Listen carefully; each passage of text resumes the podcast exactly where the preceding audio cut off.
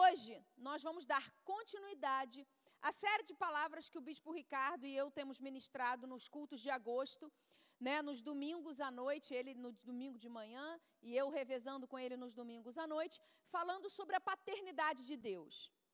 Nós já aprendemos aqui que existem dois tipos de paternidade: a paternidade de Deus e a paternidade do, do nosso inimigo, né, que é o pai da mentira. Já falamos também sobre quem é, é, nos aprofundando nesse, nesse conhecimento de Deus, conhecer a Deus como um pai, esse é o nosso desafio. E hoje nós vamos continuar falando, tendo como base o texto dessa série de palavras, que é o texto da parábola do filho pródigo, que está lá em Lucas capítulo 15. Hoje nós vamos ler do versículo 25 ao 32. Ok, gente? Hoje nós vamos falar um pouquinho mais sobre tirando um foco um pouco desse pai, da paternidade, mas falando sobre o desafio de nós aprendermos a ser filhos. Qual é o lugar onde você aprende a ser filho? Qual é o primeiro lugar onde você aprende a se comportar como filho? Dentro de casa, sim ou não, gente? É dentro de casa. O fato é que muitas vezes, dentro das nossas famílias, nós aprendemos erradamente. Nós, ao invés de aprendermos a sermos filhos em primeiro lugar, né, que esse é o ciclo natural da vida, né, antes eu, eu sou filho e aí depois eu me torno adulto e depois eu me torno pai e depois eu me torno avô e assim sucessivamente até que eu morra. Nós muitas vezes não aprendemos a ser filhos.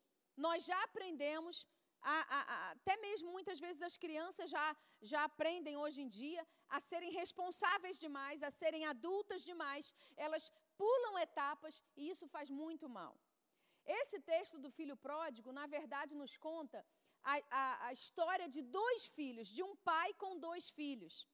E hoje nós vamos focar um pouquinho, falar um pouquinho mais desse filho mais velho.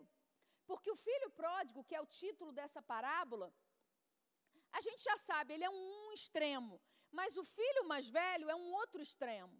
E a maneira como esses dois lidam com a paternidade, com esse pai, fala um pouco da nossa vivência, da maneira como nós nos relacionamos com Deus no nosso dia a dia, da maneira como nós enxergamos a Deus. E a grande pergunta para você nessa noite é: você consegue ver a Deus como um Deus que é pai? Ou a imagem que você faz de Deus é uma imagem de um Deus que é castigador, de um Deus que é um Deus que pune você, de um Deus que não está preocupado com as suas, com as suas lutas e com as suas guerras. Vamos ler esse texto, porque esse texto fala de dois filhos de uma família, né? Mas de dois filhos que estavam completamente em posições extremas e por causa disso eles viviam um desequilíbrio. Deus chama a mim e você para que nós possamos ser saudáveis. Amém? Deus chama para que você aprenda a se, a se, colocar na posição de filho e que você não continue querendo que Deus obedeça a você. Toda vez que você sai da posição de filho de Deus, você começa a, vir, a questionar Deus demais. A querer que Deus faça aquilo que você quer, ao invés de confiar que Deus tem o melhor para ser feito na sua vida. E hoje a gente vai ver algumas atitudes desse, desse filho mais velho diante da volta do filho mais novo. Vamos lá? No, na, no, isso, ótimo, na versão nova Almeida atualizada. Diz assim, versículo 25. Ora, o filho mais velho estava no campo. Quando voltava, ao aproximar-se da casa, ouviu a música e as danças chamou um dos empregados e perguntou o que era aquilo. E ele informou: O seu irmão voltou. E por tê-lo recuperado com saúde, o seu pai mandou matar o bezerro gordo. O filho mais velho se indignou e não queria entrar. Saindo, porém, o pai procurava convencê-lo a, entrar. Presta atenção nisso. O filho mais velho não quis entrar em casa. O pai teve que ir até, atrás dele para que ele entrasse. Mas ele respondeu ao seu pai: Faz tantos anos que sirvo o Senhor e nunca me nunca transgredi um mandamento seu. Mas quando o Senhor, mas o Senhor nunca me deu um cabrito sequer para fazer uma festa com os meus amigos. Mas quando veio esse seu filho, que sumiu com os bens do Senhor, gastando tudo com prostitutas, o Senhor mandou matar o bezerro gordo para ele. Então o pai respondeu: Meu filho, você está sempre comigo, tudo o que eu tenho é teu. mas era preciso festejar e alegrar-se, porque este seu irmão estava morto e reviveu, estava perdido e foi achado. Esse texto é interessante porque ele mostra um pai se relacionando com dois filhos e dois filhos completamente diferentes. E eu fico imaginando o nosso Deus como nosso pai, tendo que lidar conosco como filhos, completamente diferentes um dos outros, não é verdade? E ao mesmo tempo, quão saudável é isso? Deixa eu te falar uma coisa, querido. Se você vive num ambiente onde as pessoas da sua casa são completamente iguais, pensam da mesma forma, fazem tudo igualzinho, isso significa que ali não há liberdade para que elas possam exercer a sua individualidade e terem autonomia. Para que você possa ter autonomia, você precisa precisa haver um ambiente tranquilo. Precisa haver um ambiente onde as pessoas são respeitadas do jeito que elas são, como elas são e da, da, da maneira como elas pensam. Amém? Esse pai entendia que ele tinha dois filhos completamente diferentes.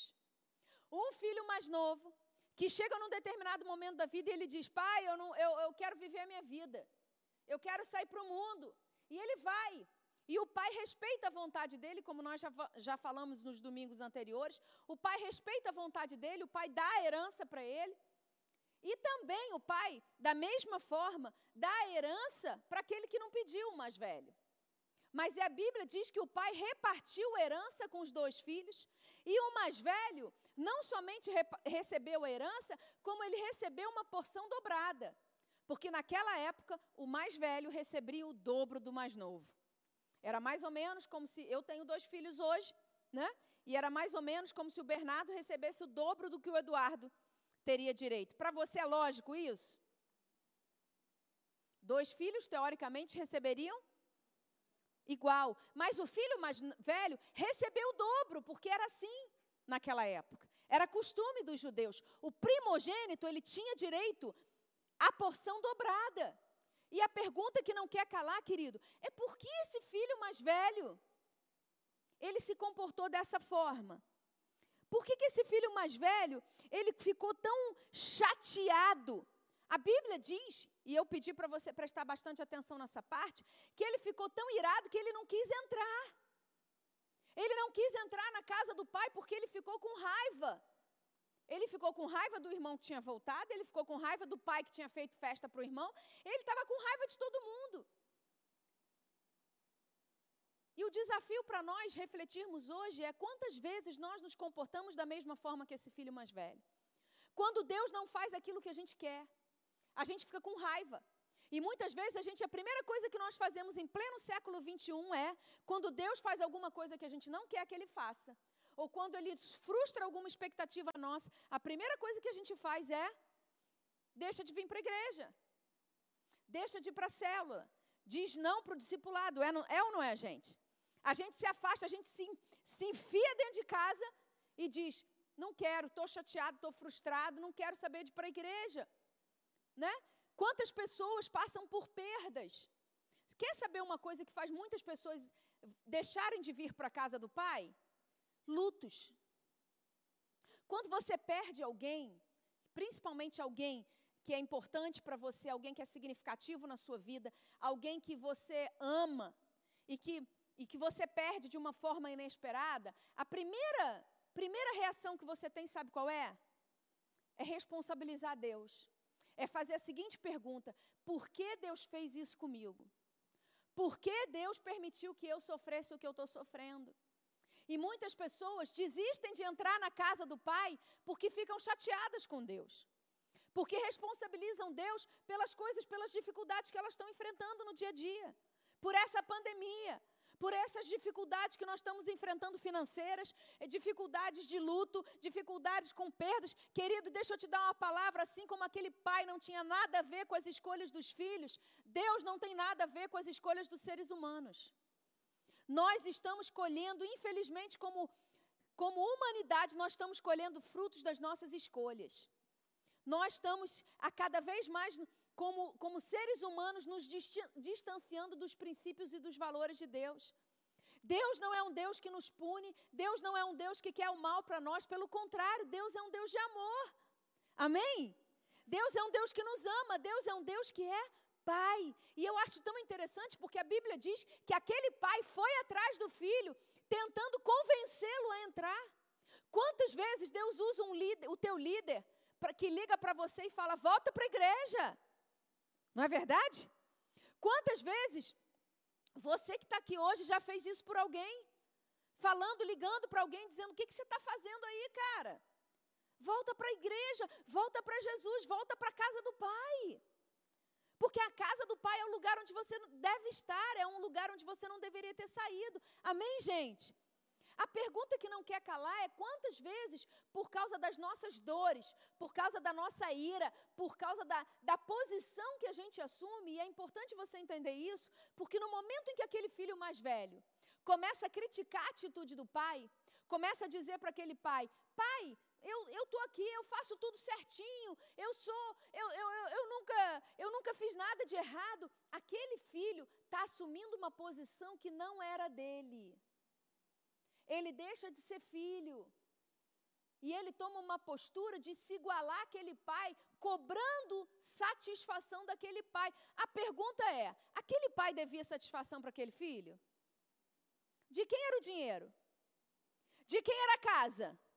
De quem era o boi? De quem era o cabrito? De quem era tudo, gente?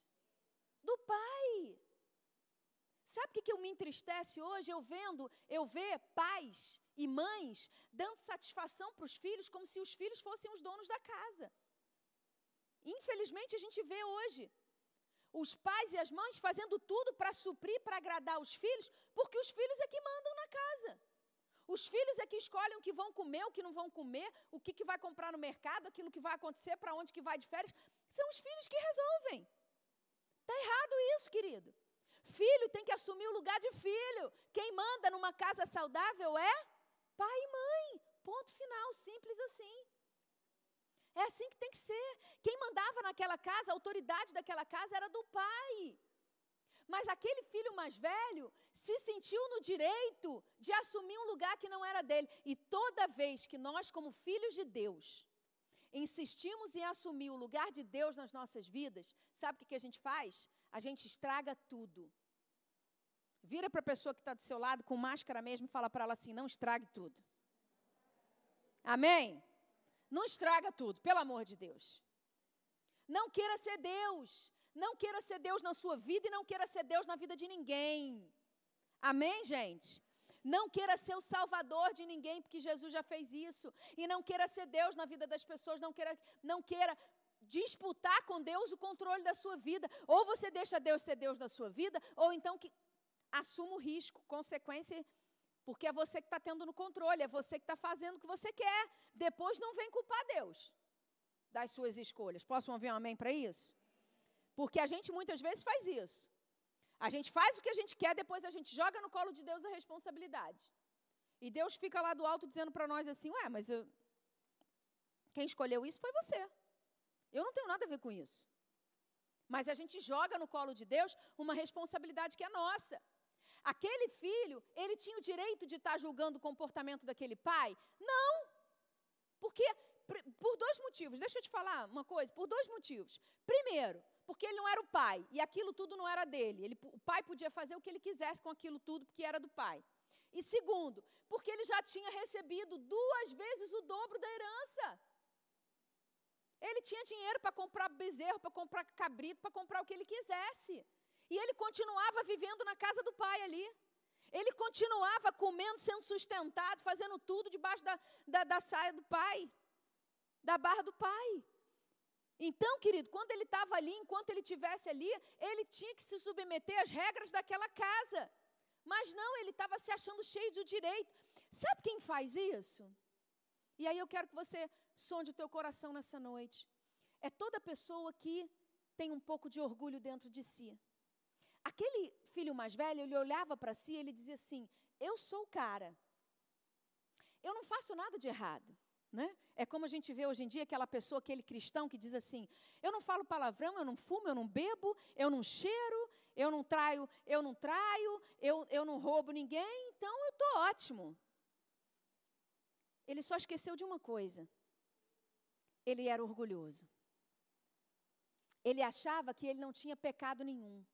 Ele achava que ele era o certinho e ele esquecia que ele, enquanto ele estava falando aquilo, ele estava é, negligenciando o maior e mais importante mandamento, que é a qual, querida? Ame o Senhor teu Deus e ame o teu próximo como a ti mesmo. Aquele homem, aquele irmão mais velho, não estava tendo um pingo de amor pelo seu irmão que estava voltando, arrebentado. Ele não teve misericórdia. Sabe o que a Bíblia diz lá em Romanos, capítulo 3, versículo 23? Diz assim: Pois todos pecaram e carecem da glória de Deus. Aquele filho mais velho não entendia isso. Para ele, ele era sem pecado. Quando ele chega para o pai, ele diz assim: Ó, eu sirvo o Senhor e nunca transgredi o mandamento teu. Aquilo era mentira ou era verdade? Era mentira, querido. Porque ele estava transgredindo o mandamento, sim, esse. Como é ele não estava amando, expressando amando, amor por seu irmão? Ele não estava tendo compaixão do irmão que estava ali voltado, voltando arrebentado. Como é que ele pode dizer que não tinha transgredido mandamento nenhum? porque o orgulho no coração dele o cegou. A minha pergunta para você nessa noite é: como filho desse pai maravilhoso que chama-se Deus, você é um filho orgulhoso, como esse filho mais velho, ou você é um filho quebrantado, como aquele mais, velho, mais novo que fez tudo errado, mas ele, quando chega de volta para o pai, ele volta para a casa do pai e ele diz: Pai, eu não sou digno de, de ser teu filho mais. Ele nem precisa chegar a falar isso, porque o, o pai nem, nem deixa ele terminar a frase. O pai já abraça, o beija e o recebe de casa, dentro de casa. Que tipo de filho você tem sido diante de Deus? Quem você tem aprendido a ser? Que tipo de cristão você tem sido? Um cristão orgulhoso, que fica apontando o dedo na cara dos outros, que fica olhando o que os outros fazem de errado, que fica pronto para dizer: olha, Fulano fez isso, Ciclano fez isso, mas você não consegue enxergar o que você faz de errado? Ou você é aquele que é quebrantado, que diz: Pai, eu pequei. Deus, hoje eu fiz uma bobagem, mas tem misericórdia de mim? Cuida de mim? Cuida de mim, que tem misericórdia de mim, tem misericórdia de mim, porque eu preciso, eu preciso de ti, eu preciso de ti. Querida, eu não sei em qual lugar você está, mas a verdade é que Deus te chama hoje para que você possa ser livre. Para que você possa de fato ser livre. Deus, ele sempre vai fazer o que aquele pai fez por aquele filho mais velho. Ele vai fazer de tudo para convencê-lo a entrar em casa. Sabe por quê? Porque o lugar do filho é na casa do pai. O seu lugar é aqui. Amém? Então Deus vai fazer de tudo para que você fique no lugar da presença dEle, para que você esteja na casa do Pai. Toda vez que você se magoa com Deus, querido, toda vez que você se coloca na posição de juiz, que você acha que o outro não merece o seu perdão, você está perdendo grandes oportunidades de ser livre. Deus, Deus quer que você seja livre. A Bíblia diz no livro de Tiago, capítulo 2, versículo 13: diz assim: Porque o juízo é sem misericórdia sobre quem não usou de misericórdia. A misericórdia triunfa sobre o juízo. Amém? A Bíblia diz que você não pode dizer que ama a Deus, que você não vê se você não amar o teu irmão a quem você vê. Aquele filho mais velho não conseguia amar o irmão que ele estava ali vendo, que chegou todo arrebentado. Ele não conseguia demonstrar amor para aquele irmão. E ele dizia que ele amava Deus e que ele fazia tudo e que ele não transgredia nenhum, nenhum mandamento. Querido, uma das piores armadilhas de Satanás na nossa vida chama-se orgulho. Que você todos os dias possa dizer: Senhor, som do meu coração, meu Pai, tira o orgulho do meu coração, que eu possa aprender a ter um coração humilde e quebrantado. Por isso eu amo aquela música que a gente cantou que diz assim: eu não, eu não tenho nada além de ti. Quando você canta essa canção, você está dizendo assim: Deus, minha vida sem a tua presença é nada. Ou o Senhor está comigo, é como Moisés falou, né? Se o Senhor não for conosco, não adianta a gente sair daqui. Não adianta eu estar em qualquer, nenhum lugar se o Senhor não estiver comigo. Porque sem, a, sem o Senhor na minha vida, a minha vida é nada. E é interessante, querido, porque aqui a gente vê dois extremos. A gente vê um filho que só queria festa, alegria, farra. Ele pega o dinheiro do pai e ele joga tudo fora e depois volta correndo para a casa do pai. E a gente vê um outro extremo que é Um filho que queria a todo custo um reconhecimento. É aquele filho que nunca nada está bom para ele. Ele já tinha recebido a porção dobrada, ele comia e bebia na casa do pai, ele tinha tudo disponível para ele, mas quando ele vê o outro ganhando, ele fica com inveja do outro. Ele não olha para ele, ele olha o tempo todo para o outro. E muitas vezes, como cristãos, nós somos assim. Como esse filho mais velho, que não dá conta de desfrutar o que ele já tem. Mas é insaciável, nada está bom para ele. É aquele que reclama de tudo. Quando as coisas não saem do jeito que eu quero que saiam, eu reclamo. Quando não é do meu jeito, eu reclamo. Eu estou bom, as coisas aconteceram. Ah, eu, eu recebi isso de Deus? Não, não, mas eu queria mais. Né? Eu recebi o dobro da herança, eu estou com dinheiro guardado aqui porque eu continuo na casa do meu pai, continuo trabalhando e tendo sustento aqui. Não, não, mas eu queria mais. Além de ter recebido o dobro do meu irmão, de ver meu irmão sem ter nada, eu não quero que ele receba. Eu não quero, eu não quero que ele tenha nada, eu não quero ter misericórdia, eu não quero olhar com compaixão, não, não. Eu quero mais, porque eu mereço mais. E infelizmente essa é a realidade de muitos cristãos hoje que se relacionam com Deus na base do eu quero mais. Deus faz, faz, faz, mas nunca é suficiente para eles. Eles querem sempre mais. É, é só Deus frustrar você. É só as coisas não saírem da maneira como você espera que você se revolta contra Deus. E esperar, querido, é uma das coisas mais difíceis, não é? É na hora da espera que Deus prova o nosso caráter. É na hora da dificuldade que Deus prova o nosso coração que você possa decidir hoje se você quer ser com quem você se parece, essa é a primeira reflexão. E o que, que você precisa mudar na sua vida para que você tenha um exemplo. Quem é o, o exemplo do irmão perfeito? Quem é o exemplo do irmão perfeito? Nessa família não tinha. Mas a Bíblia diz que nós temos um irmão perfeito. Quem é ele, gente? Jesus. A Bíblia diz que Jesus é o primogênito de todos nós. Jesus é o nosso irmão primogênito. Ele é aquele que foi perfeito em todas as atitudes. Ele é aquele que não, não foi invejoso, como esse irmão mais velho. Ele é aquele que não foi irresponsável. Ele é aquele equilibrado. Ele é aquele que traz uma, um norte para mim e para você. Ele é aquele que nos ensina no desafio de sermos filhos. Filhos de Deus de fato e de verdade. Amém? E eu quero fechar essa palavra com duas verdades que eu quero falar com você sobre ser filho de Deus. Quantos querem aprender a ser filhos de Deus de verdade? Amém? Graças a Deus. E a primeira verdade é: um filho equilibrado emocionalmente, um filho que conhece ao seu, o seu pai de fato e de verdade, é um filho que confia nele. É um filho que confia. E a Bíblia fala é, é, Lá em Romanos 8, 32 diz assim: Aquele que não poupou o seu próprio filho, mas por todos nós o entregou, será que não nos dará graciosamente com ele todas as coisas? Amém ou não, gente? Você está aí, amém? Será que Deus não vai te dar aquilo que você precisa? Faz a sua parte, que Deus faz a parte dele. Amém? Faça a sua parte que Deus, faça a sua parte como filho, que Deus vai fazer a parte dele como pai. Sabe quem entendeu isso? O apóstolo Paulo.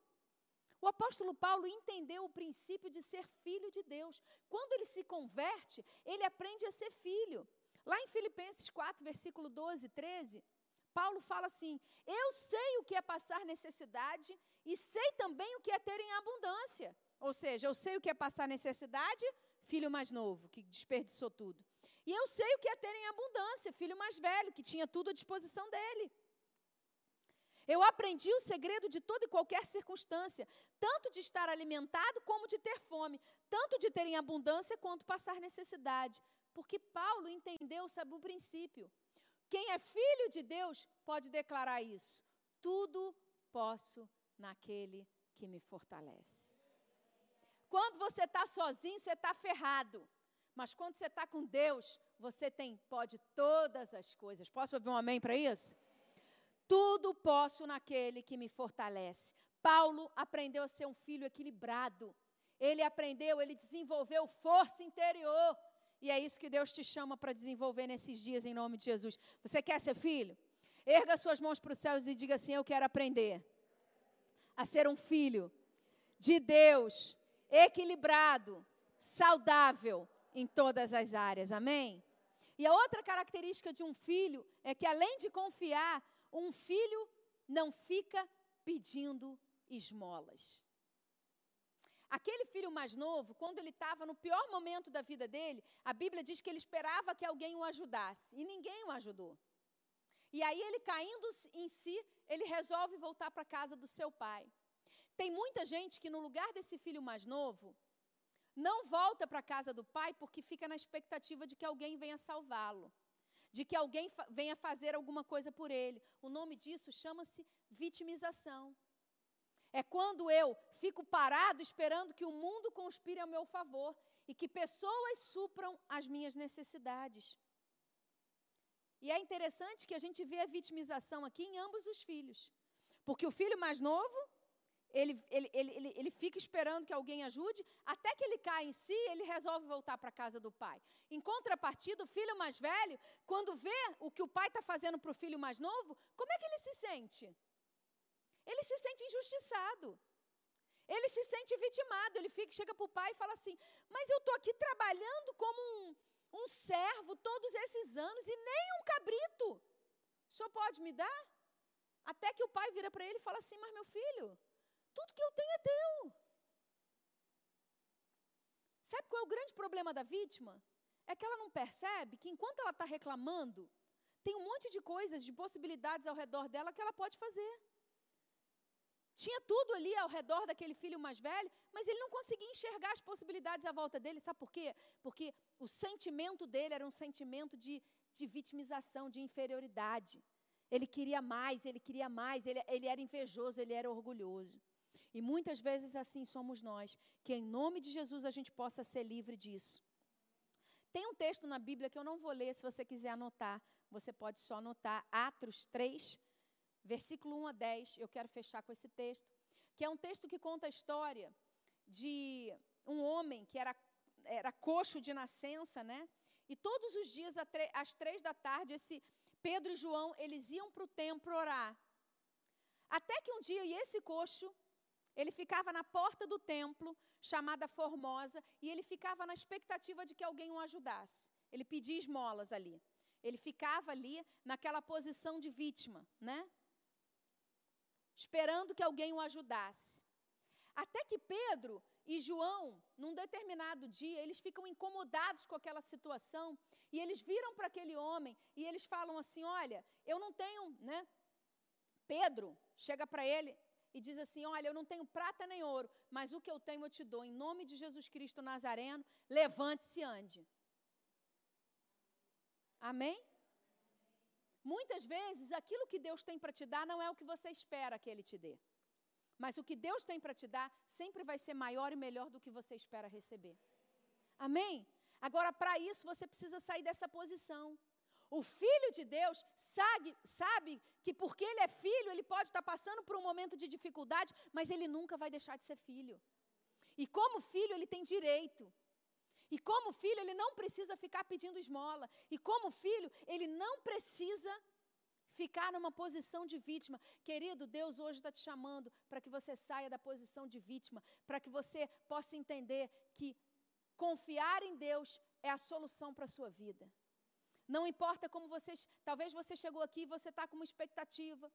Você está esperando um milagre, ou então você está entristecido porque as coisas não estão acontecendo da maneira como você espera. Ou você está diante de uma situação que você não sabe como será daqui a algum tempo. Deixa eu te dar uma palavra em nome de Jesus. Nós estamos no culto profético. Você recebe essa palavra em nome de Jesus? Confia em Deus. Deus é o teu Pai. Não fique esperando receber esmolas de pessoas ou dessa vida. Confie em Deus, entrega a sua vida para Ele e Receba de Deus a força que você precisa para que você possa vencer todas as suas dificuldades, para que você possa se tornar um filho de Deus. Talvez você tenha chegado aqui hoje e você não se, não se sinta como um filho. Talvez você esteja mais acostumado a olhar para Deus como um pai que é justiceiro do que como um pai que é amoroso. Muitas vezes, como eu falei no culto de quinta, né? Nós queremos um pai que é, misericordioso conosco e justiceiro com os outros. Não funciona dessa forma. A mesma misericórdia que a gente quer para nós, a gente precisa dar para os outros. Amém, querido? Isso é ser filho. Deixa eu te falar, para de comparar e de competir com as pessoas que estão perto de você, com os seus irmãos de discipulado, com os seus irmãos natural, naturais. A vida pode ter sido melhor, né, ou pode ter sido mais favorável para pessoas perto de você. Isso não significa que a sua vida seja ruim. Agora você precisa olhar as circunstâncias ao seu redor e confiar que Deus é poderoso para cuidar de você. Tudo depende da sua forma de enxergar a vida. Amém? Fica de pé, eu quero orar com você.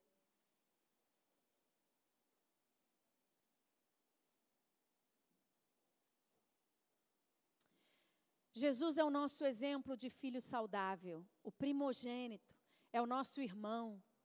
Amém, queridos? Ele é aquele que nos ajuda, ele é aquele que nos ensina o caminho da saúde, saúde emocional, saúde espiritual. Ele é o nosso exemplo.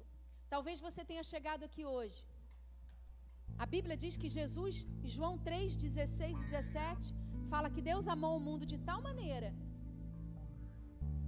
que Deus deu o seu Filho único, para que todo, todo aquele que nele crê não pereça, mas tenha vida eterna. E diz mais: Jesus não veio para condenar o mundo, versículo 17, e sim para salvá-lo, para resgatar. Jesus veio para nos resgatar, para trazer misericórdia e não para trazer juízo.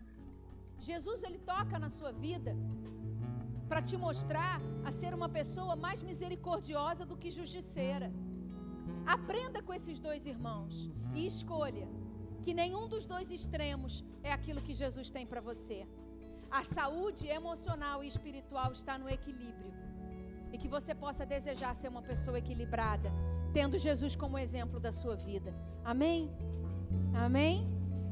Vamos orar. Pai, em nome de Jesus, fala conosco nessa noite. Fala conosco. Nós somos teus filhos.